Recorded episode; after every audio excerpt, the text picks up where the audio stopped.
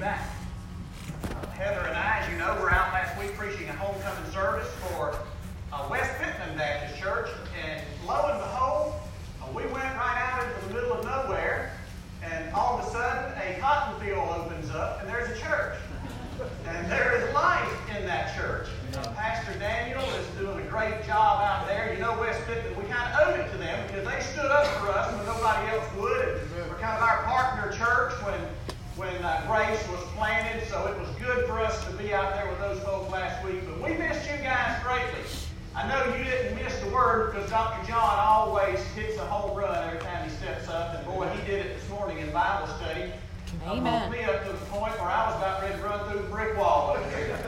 I just did a tremendous job. Well, you know we've been preaching through the Gospel of Mark for some time now. We find our place today in Mark chapter 5, and I'm going to begin reading in verse number 25. And you know it's not my pattern when we have a special day to go out shopping for a text that'll address that special day, but just let the Word of God speak. And it's amazing to me how God's Word always has something, something to say about no matter what situation we find ourselves in life.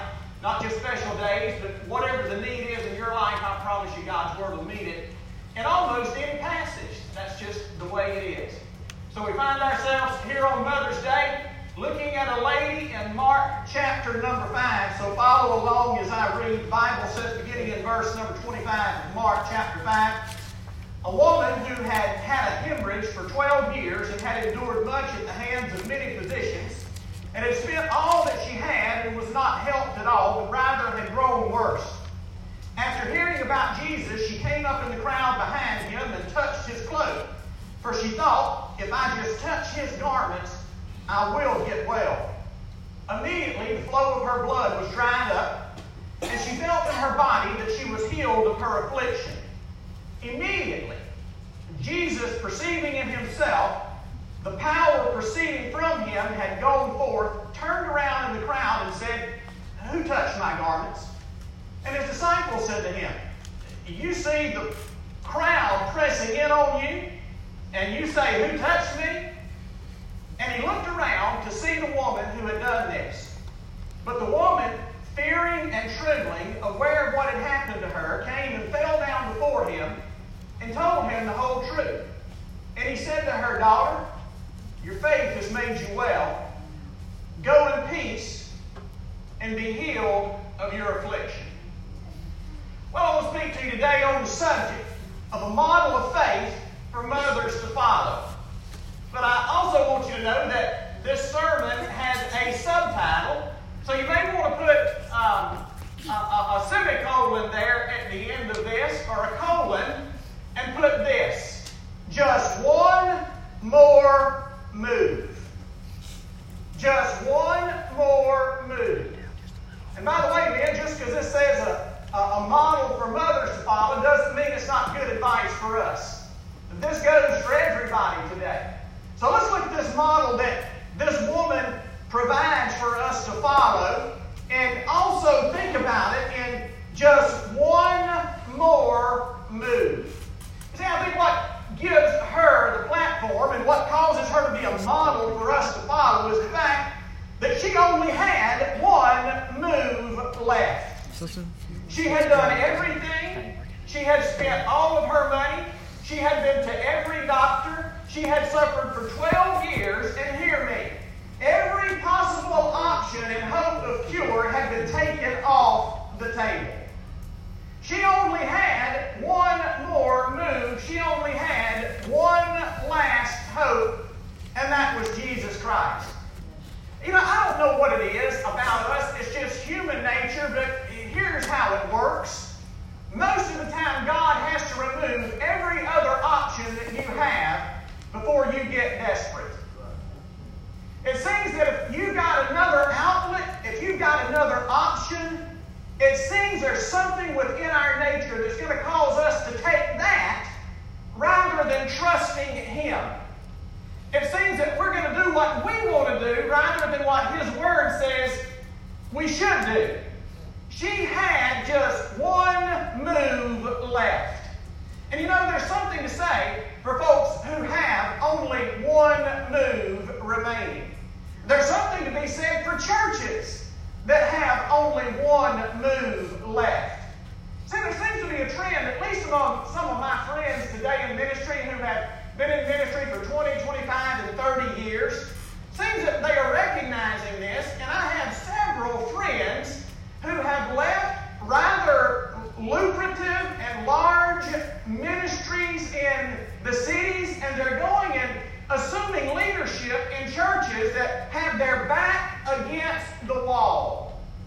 It seems that these churches realize that they are at the end of their road. They have no more resources, they have no more options, and unless they do something radical, they've got one move before dirt in on top of the grave and they shut the doors. There's something to be said about having one more move. So let's look at this woman today who did just have one more move, and let's consider a model of faith for all of us, not just mothers to follow. What does this passage teach, teach us about this model of faith, and what happens when we just have one move left? Well, the first thing this passage teaches us is that what she heard influenced her behavior. So mark this down. When you have just one move left, that's all you got. Just one move. Every other option's been taken off the table. When you've got just one move left, then you're in a position to listen.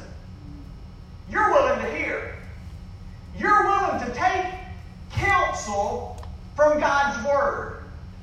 And you see, that's where she was. She had one move left. And notice what happens. Notice what the Scripture says. I love this. The Scripture says that in verse number 27, after hearing about Jesus. Man, there's something about hearing the Word of God. You see, God's Word always points us towards the Son of God. Faith has an object, and faith is not faith in faith, but it's faith in the Son of God. See, there's this movement today that talks about just have faith, just have faith. I hear about it on secular TV shows and radio, just have faith, but that's nothing more than positive thinking. That's nothing more than Norman Vincent Peale. That's not the Apostle Paul. I heard someone say, personally, I find Peale appalling and Paul appealing. May we live there, where it's not just faith in faith, but it's faith in the Son of God. And she heard about Jesus, and guess what? The messages she heard influenced her behavior. It influenced her behavior enough for her to get up and go to where Jesus was. And you know, that's what it's really all about. That's what preaching is about. You know, I started to do an excursus right here on the Word of God and on preaching God's Word because there's so much that God's Word does when it's preached. Hey, God's Word will feed your soul. Did you know that? Jesus said, For man does not live by bread alone, but by every word that proceeds out of the mouth of God. It just feeds your soul. But you know what else it'll do? Hey, of God's Word and the hearing of God's Word will fuel your service. That's what it's about. You know, when you eat, you're not just eating to stay alive. Uh, you're eating to have energy to do something. And boy, that's what God's Word does. It ought to give us energy to get out there and serve Him. God's Word, man, it'll do a lot for you. It'll pump you up. Can I say this? As much as I love to sit under good preachers, and I've already said Dr. John this morning made me almost want to run through the brick wall with my shirt off. I mean, that's just what God's Word does to me. It's like steroids, you know? It's like Popeye, to, uh, uh, spinach to Popeye. But ultimately, the preaching of God's Word is not about how high you jump in here, but it's about how you allow it to influence your life out there. You see, that's my goal. Every Sunday, my goal is not just for us to come and whip it up and have a good time, and for folks to slap me on the back out the way on the way out the door and say, "Good sermon, preacher." But my goal is for you to go out of here having been influenced by God's Word. And this week, you're going to make decisions in light of His Word. You're going to do things as God's Word says, not as culture prescribes. We're going to be influenced by God's Word. And can I say to you, man, you bless me because you are not just hearers of the word, but doers. I was asked just this week, Pastor Richie, what's so appealing to you about serving Grace Church? And without hesitation, I said, it's the hunger for God's Word. Hear me, it's torture as a preacher to preach, to, to preach for folks who are not hungry. It is. And you're not only just hungry to hear, but you're hungry to do. And I know that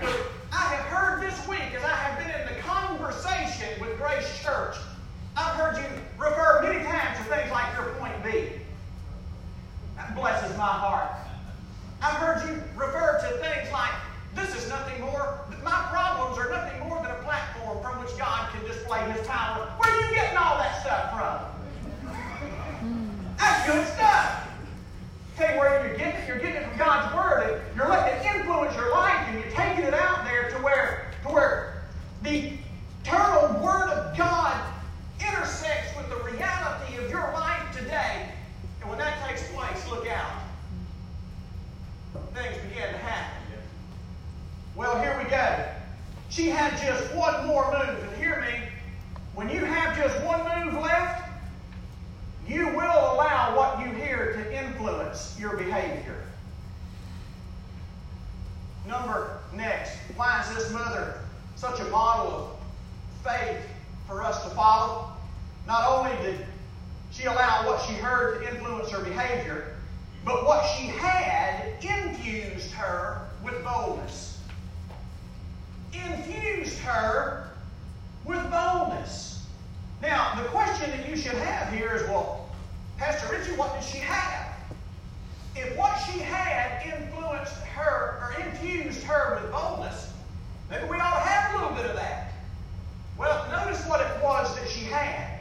The Bible tells us in verses 25 through 26 that she had a lingering, desperate condition.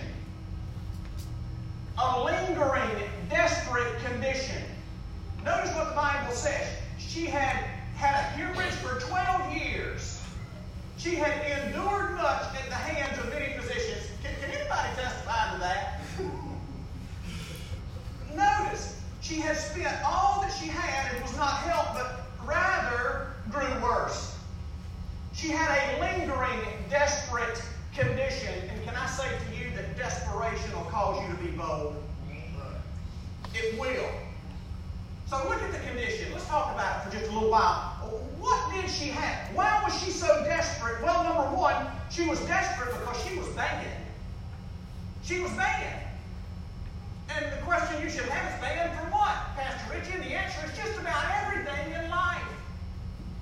When you read the ceremonial law found in Leviticus chapter 15, she couldn't even worship God in the temple. She was banned because of her condition. She couldn't interact. Inter- uh, she couldn't have personal relationships because anybody she touched, or if anybody touched anything that she had touched, they were rendered ceremonial, ceremonially unclean. So she was banned. Banned. She had no relationships. She had no outlets. She couldn't be involved in public worship. She was banned. She was isolated. So that's a desperate, lingering condition. You know what I mean? Not only was she banned, the Bible indicates that she was also probably barren. That means, moms, she had no children with which to celebrate Mother's Day. Highly likely that she was barren because a woman in this condition probably had no husband, neither did she have any children. So she was barren. Hey, you know what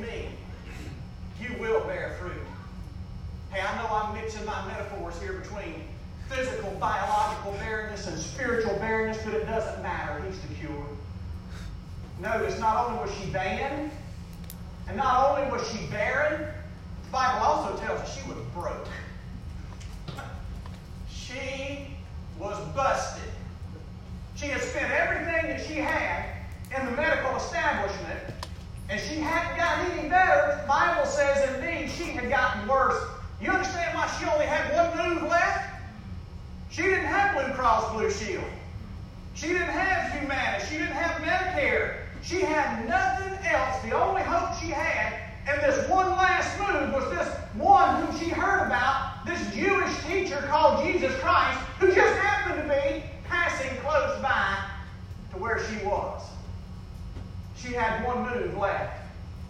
And friend, listen, because she was banned and barren and broke right this end, she was at rock bottom. At rock bottom. You ever been there? If not, I highly recommend it. Because until you hit rock bottom, you're probably not willing to look up. I have heard testimony right here of folk, matter of fact, I heard it last Sunday right here. A folk who had all of these things in their life who lost it all and didn't have another option left except to look up. Jamie, you ever been at rock bottom, brother? She was at rock bottom. So her condition, her lingering, desperate condition, influenced her with boldness. And because she had this lingering, desperate condition, therefore she was boldly drawn to Christ. Boldly drawn to Christ. He's all I've got. This is my last move. It's my only hope. And notice how she boldly came.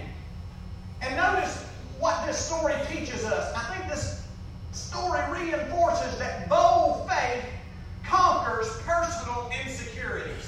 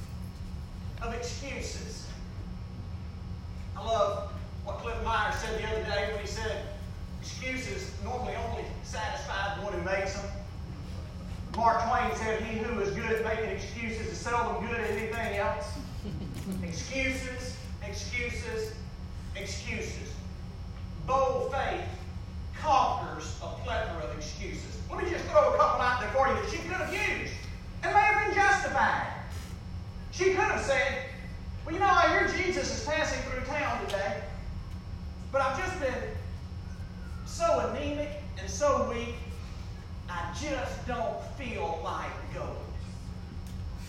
You ever heard that excuse? Have you ever used that excuse? You know, I just don't feel like it today. Friend, whoever gave us the authority to live by our feelings anyway? we don't walk by feelings, we walk by faith. And that faith ought to be bold faith.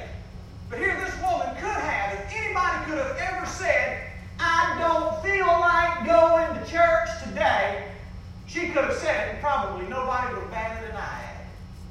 But let me tell you what bold faith does. Bold faith conquers feelings. Bold faith conquers excuses. Excuse number one, well, I just don't feel like it. Excuse number two, she could have said, I just don't like crowds. How many times have I heard that? Well, Pastor Richie, I just I go I go down there with y'all, but I just don't like crowds. Well, I got good news. There's only a few of us there, so come on.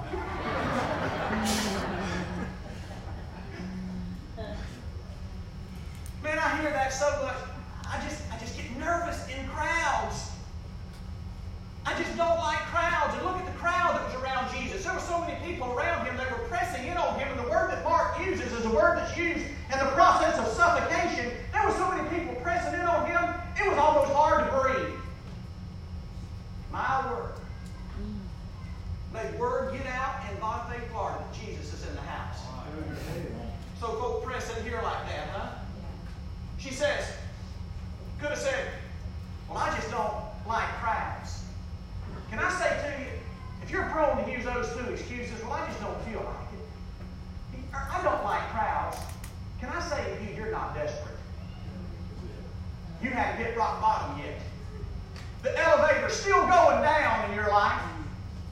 And when it hits bottom, then you're going to overcome those excuses by bold faith. Bold faith will kick those two right to the curb. Hey, this lady, this lady allowed her faith to conquer personal insecurities. She allowed her bold faith to conquer a plethora of excuses. Well, when you have just one move left, listen to me. You're willing to let what you hear influence your behavior. When you're down to just one move, you're, what you have will infuse you with boldness. And then finally, when you're down to just one move, whom you touch will go infinitely beyond what you believe. I said it like this on your outline.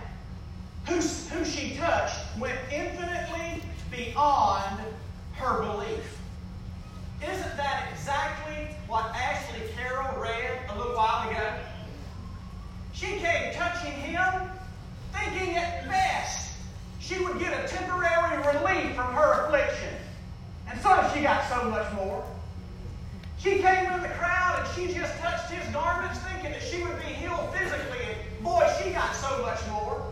He goes abundantly above, beyond all that we're able to ask or expect. Miss Myra, if he touches you today and leukemia runs and hides in the uttermost part of the earth, girl, that's just the hem of his garment. You haven't seen anything yet.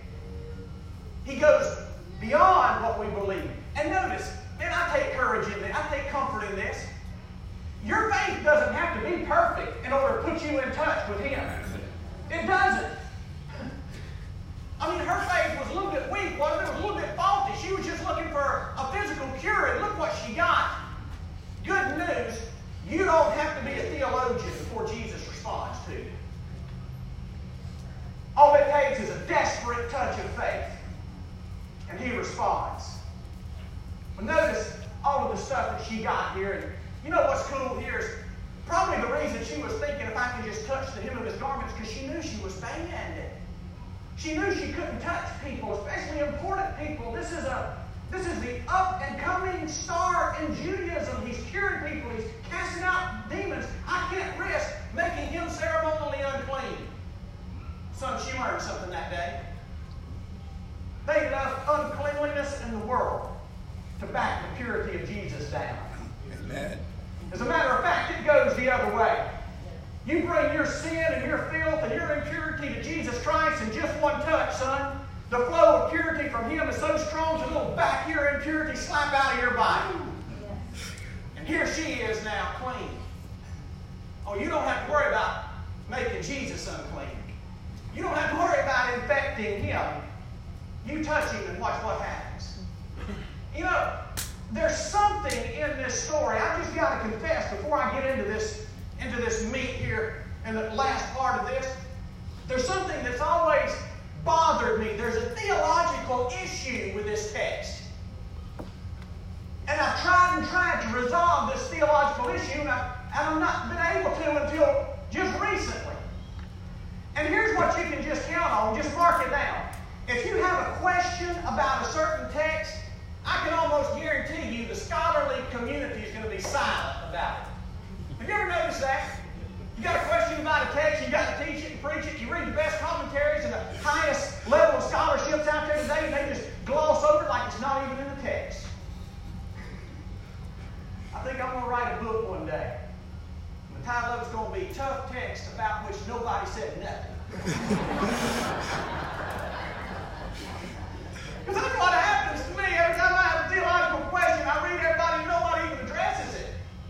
Well, here's the theological issue. You see, if you have thought this before, something just sits crossways in my theological crawl about how she got this cure.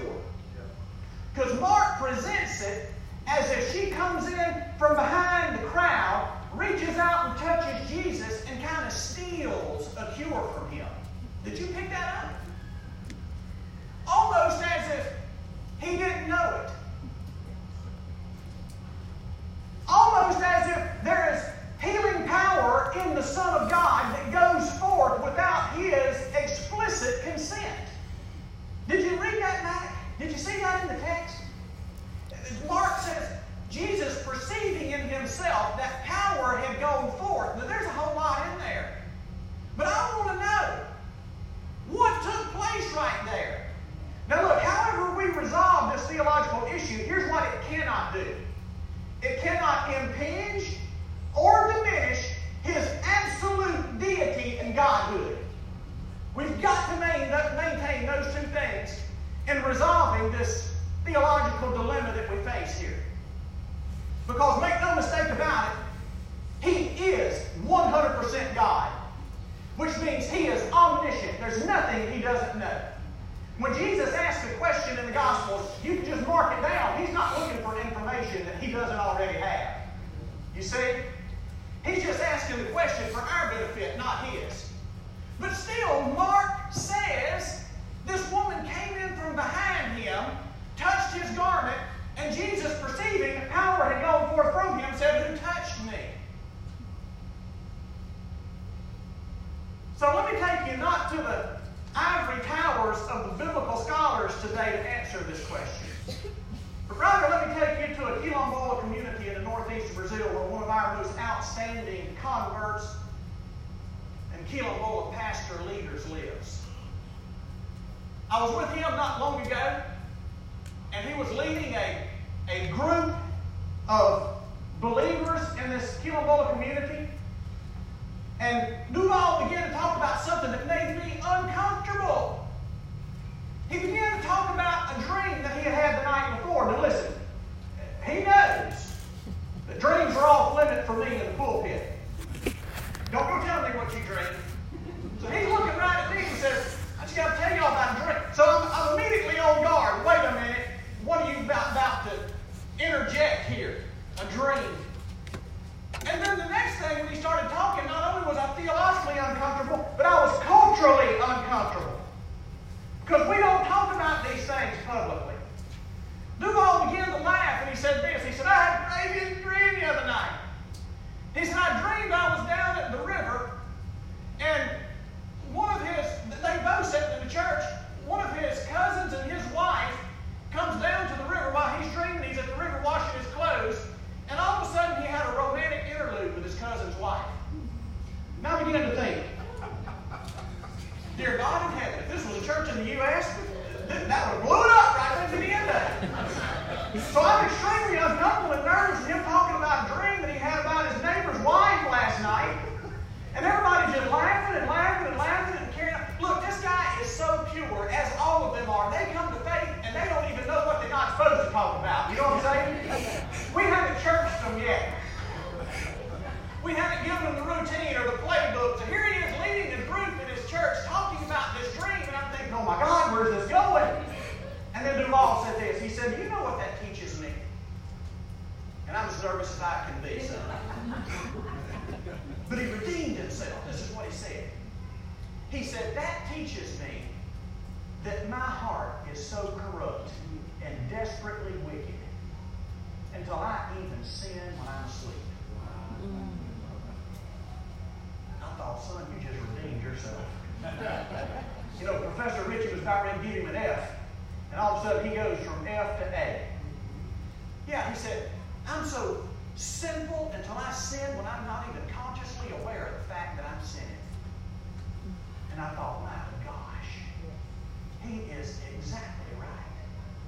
And you know, here we have all these checklists about what we're to avoid. It's not the big things, it's those little things. You don't even know you do it. It's probably hampering your walk with Jesus Christ. It's not the tidal waves that's going to overcome. It's just that little drip, drip, drip. So here's my question. Hey, man, by the way, it's Mother's Day. Let's talk about it for a little while. Not only am I so inherently sinful that I sin when I'm not consciously aware of it, not only do I sin in my sleep, but I've learned that I sin in my wife's sleep.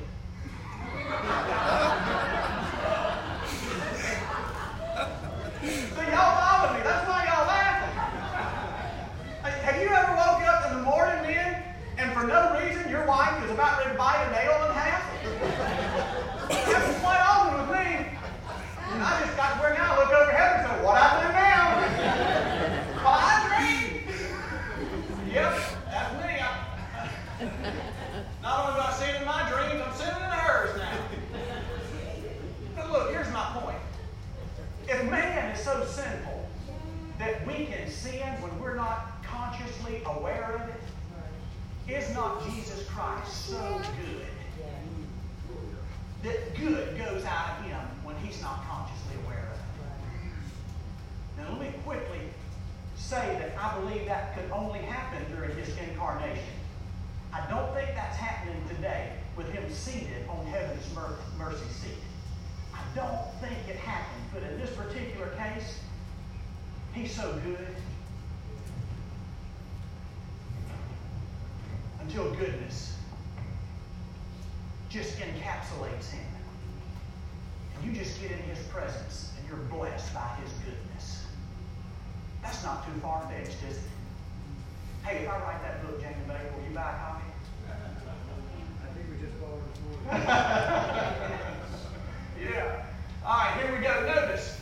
Let me get back on the trail now. Her bold faith. Who she touched went infinitely beyond her belief. Now, let me show you just how far beyond her belief he went. Here's how it fleshed out. He went beyond what she asked or could think or could believe because he knows the difference between a casual passing glance in a crowd and a desperate touch of faith. He knows the difference. Stop and think about it. Here he is, people pressing in around him, and again, Mark uses a word that's indicative of suffocation. People are stepping on his toes, they're walking on the back of his sandals, they're bumping into him, they're jostling all around, and Jesus stops all of a sudden and says, Who touched me? It seems to be such a preposterous question until his disciples, probably Peter, said, You got to be kidding me. You see all these people around you, and you expect me to give an answer to a question like that? Who touched you? It could have been one or two or ten or twenty of any of these 3,000 that's around us. He can tell the difference in a passing glance in a crowd as opposed to a desperate touch of faith.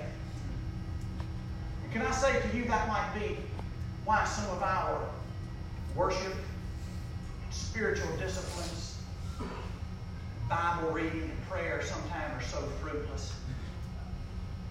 Because really, we're just kind of tipping our religious hat at Jesus, checking a box, doing what we know good boys and girls ought to, but our heart's not in it. And there's no response from him. He just keeps walking right along in the crowd. You see, you tell the difference between a passing glance, a tip of the hat, as opposed to a desperate touch. Heard a story one time. This pastor who passed away went to heaven. Contrary to popular belief, some of us do make it. this pastor went to heaven. On the first Sunday he was in heaven, the Lord came and said, Tell you what, Pastor, I know that you're new on the scene and you're probably missing your folk back home. You led them faithfully for 30 years. I'm going to let you watch in over the worship service of your church today. So he said, Man, that would be great. To set it all up where the pastor could watch over the worship service from heaven and the pastor could sing, the choir singing. He could see people praying. He saw the congregation stand and join in the songs. He saw the pastor stand up and preach, but he couldn't hear anything. And he looked at Jesus with a bewildered look, and Jesus said, Oh, I forgot to tell you. Here in heaven, you hear as we hear, and you hear what we hear. You only hear those things that are desperate, that are sincere, that are born out of true faith. That's all that passes through up here. That's all we hear. And while they were yet speaking, a thunderous voice came rolling through the place where they were. And the pastor immediately recognized the voice. It was an 11 year old girl whom he led to faith from a broken home and bad circumstances. And that thundering voice came and he searched out and found that 11 year old girl in the back pew of the church on her knee with her head bowed, saying, Our Father, who art in heaven, hallowed be thy name. He knows the difference in a passing glance as opposed to a desperate touch. Makes me ask myself, I wonder how many times he stops when I speak to him. How many times does he recognize when I touch him? Or is it just religious activity? Tipping my spiritual hat at the Lord of glory in irreverence. My goodness. Well, he went beyond what she believed because he knows the difference between a passing glance and a desperate touch of faith. But notice this he also refuses to let her slip away without a personal relationship. So he felt somebody touch his clothes. He stopped dead still and said, Who touched me? And here's his omniscience. Nobody, nobody answers him. And he turns around and he locks eyes. How do you do that? Well, it's pretty easy. He's the all knowing Lord of glory. There's nothing he doesn't know. So he turns around and locks eyes with this woman. You see what I'm saying? He's not allowing you just to come and be one more person in the crowd who tips our hat at him. He will not let us slip away without establishing a personal relationship if we'll reach out and touch him in desperation. He stops the entire parade, turns around, locks eyeballs with this woman. Here's what he did. He made her the focal point. Brother Richie, don't point me out. don't call me out. Listen, best thing will happen to Jesus do that to. He makes her the focal point. You know what he did? He stopped and he gave her undivided, focused attention. Has that ever happened to you? Hey, have you ever been in a crowd and God do something and all of a sudden it's like nobody's there to you? Again. I've been in a room worshiping before with 2,500, 3,000 people, elbow to elbow. And God do something in my heart, and all of a sudden it's like I'm the only person in the room. It's just me and God. Can I tell you, that's where God wants us to be. When you come to worship at Grace, hear me. If you're inhibited in your worship you're wondering about what somebody else is thinking of you, you're not in the zone yet. But when it's just you and God, see, ultimately, Dr. John, we have an audience of one, and that's Jesus Christ. And he stopped and made this woman the focal point, unwilling to let her slip away without having a personal relationship with her. Number next, I've got to run on. He knows the difference in a passing glance and a desperate touch of faith. He refuses to let her slip away without a personal relationship. And get this, he promoted her from a nameless face in the crowd to daughter of the king. Did you pick that up? You see, I love how this story starts, especially in the old King James. King James says in verse number 25, Now a certain woman, you know how she started out that day? Just a certain woman. Just a nameless nobody. Just a face in the crowd who was bad, who was barren, and who was broke, and who nobody wanted to be in her presence. And so she goes in an instant from being a nameless nobody to being daughter of the King of Kings. So that was a little bit of a promotion, was it not? I'm telling you, that was a, a step up. Boy, I'm telling you, if there's anything we need today in our world of impersonalization, it's just that. Personal relationship where people are known by name and are daughter and son of the king. I mean, I just started thinking about it the other day. Do you know who I am in most arenas in this life? For instance, in the U.S. government, I'm a Social Security number. Nothing personal about that. But I really don't be more personal with them. I don't be chummy chummy first name basis with them. But nonetheless, it's impersonal. I'm a number. To my bank, you know what I am? I'm an account number. To the post office, I'm a P.O. box number. I'm a number to most everybody. Son, when it comes to Jesus, I'm son. That's pretty dang cool. Check it out. I got to run. Hmm. Finally, she got more than she bargained for, in fact. And he knows the difference between a passing glance and a desperate touch. He refused to let her slip away without a personal relationship. He promoted her from a nameless face in the crowd, the daughter of the king, and finally, he plotted her future course of life. Hey, we've been talking about our point B. We've been saying that God's preferable future for you is better than what you would even choose for yourself. And notice, He didn't just come in here and give her fire insurance. He was concerned about the rest of her life. Her living as a fruitful, productive citizen of the kingdom of God. So look what he says to her. Check this out. In verse number, ah, where is it? It's in verse number 34. He said to her, Daughter, your faith has made you well. And here it is, underline this.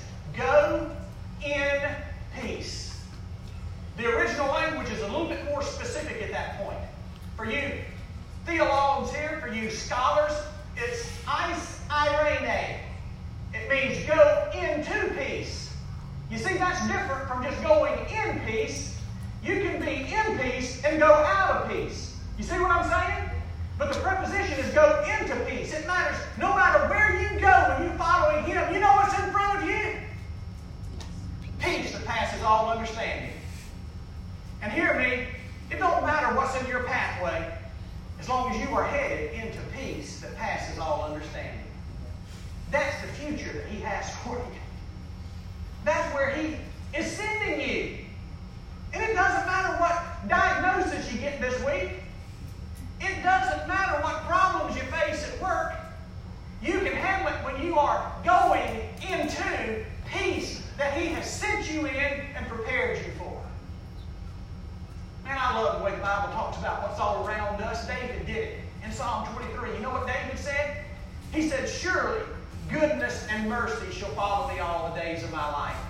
You know, I think sometimes that the hounds of hell are back there chasing me, but you know what Jesus says is back there following me? Goodness and mercy. Sometimes I'm a little bit afraid to face the week because I don't know what the week holds, and I think it's the worst rather than the best. But you know what Jesus says is in front of me? Peace. So, believer, here's the deal. You reach out and touch Him out of bold, desperate faith. Goodness and mercy follow you all the days of your life as you travel into the never ending peace of God that passes all understanding. So, as I wrap this thing up, can I just ask you this question? How many moves you have left on the table? Go ahead and take your arm and clear the table of everything but one move. Let that one move be a desperate touch for Jesus Christ. And I promise you, He not only has the ability to put stuff behind you, grace and mercy, but put peace in front of you. In Jesus' name. Get to the point of desperation, and you won't regret it. Would you stand with me, please? Father in heaven, thank you for your word. Thank you for the model that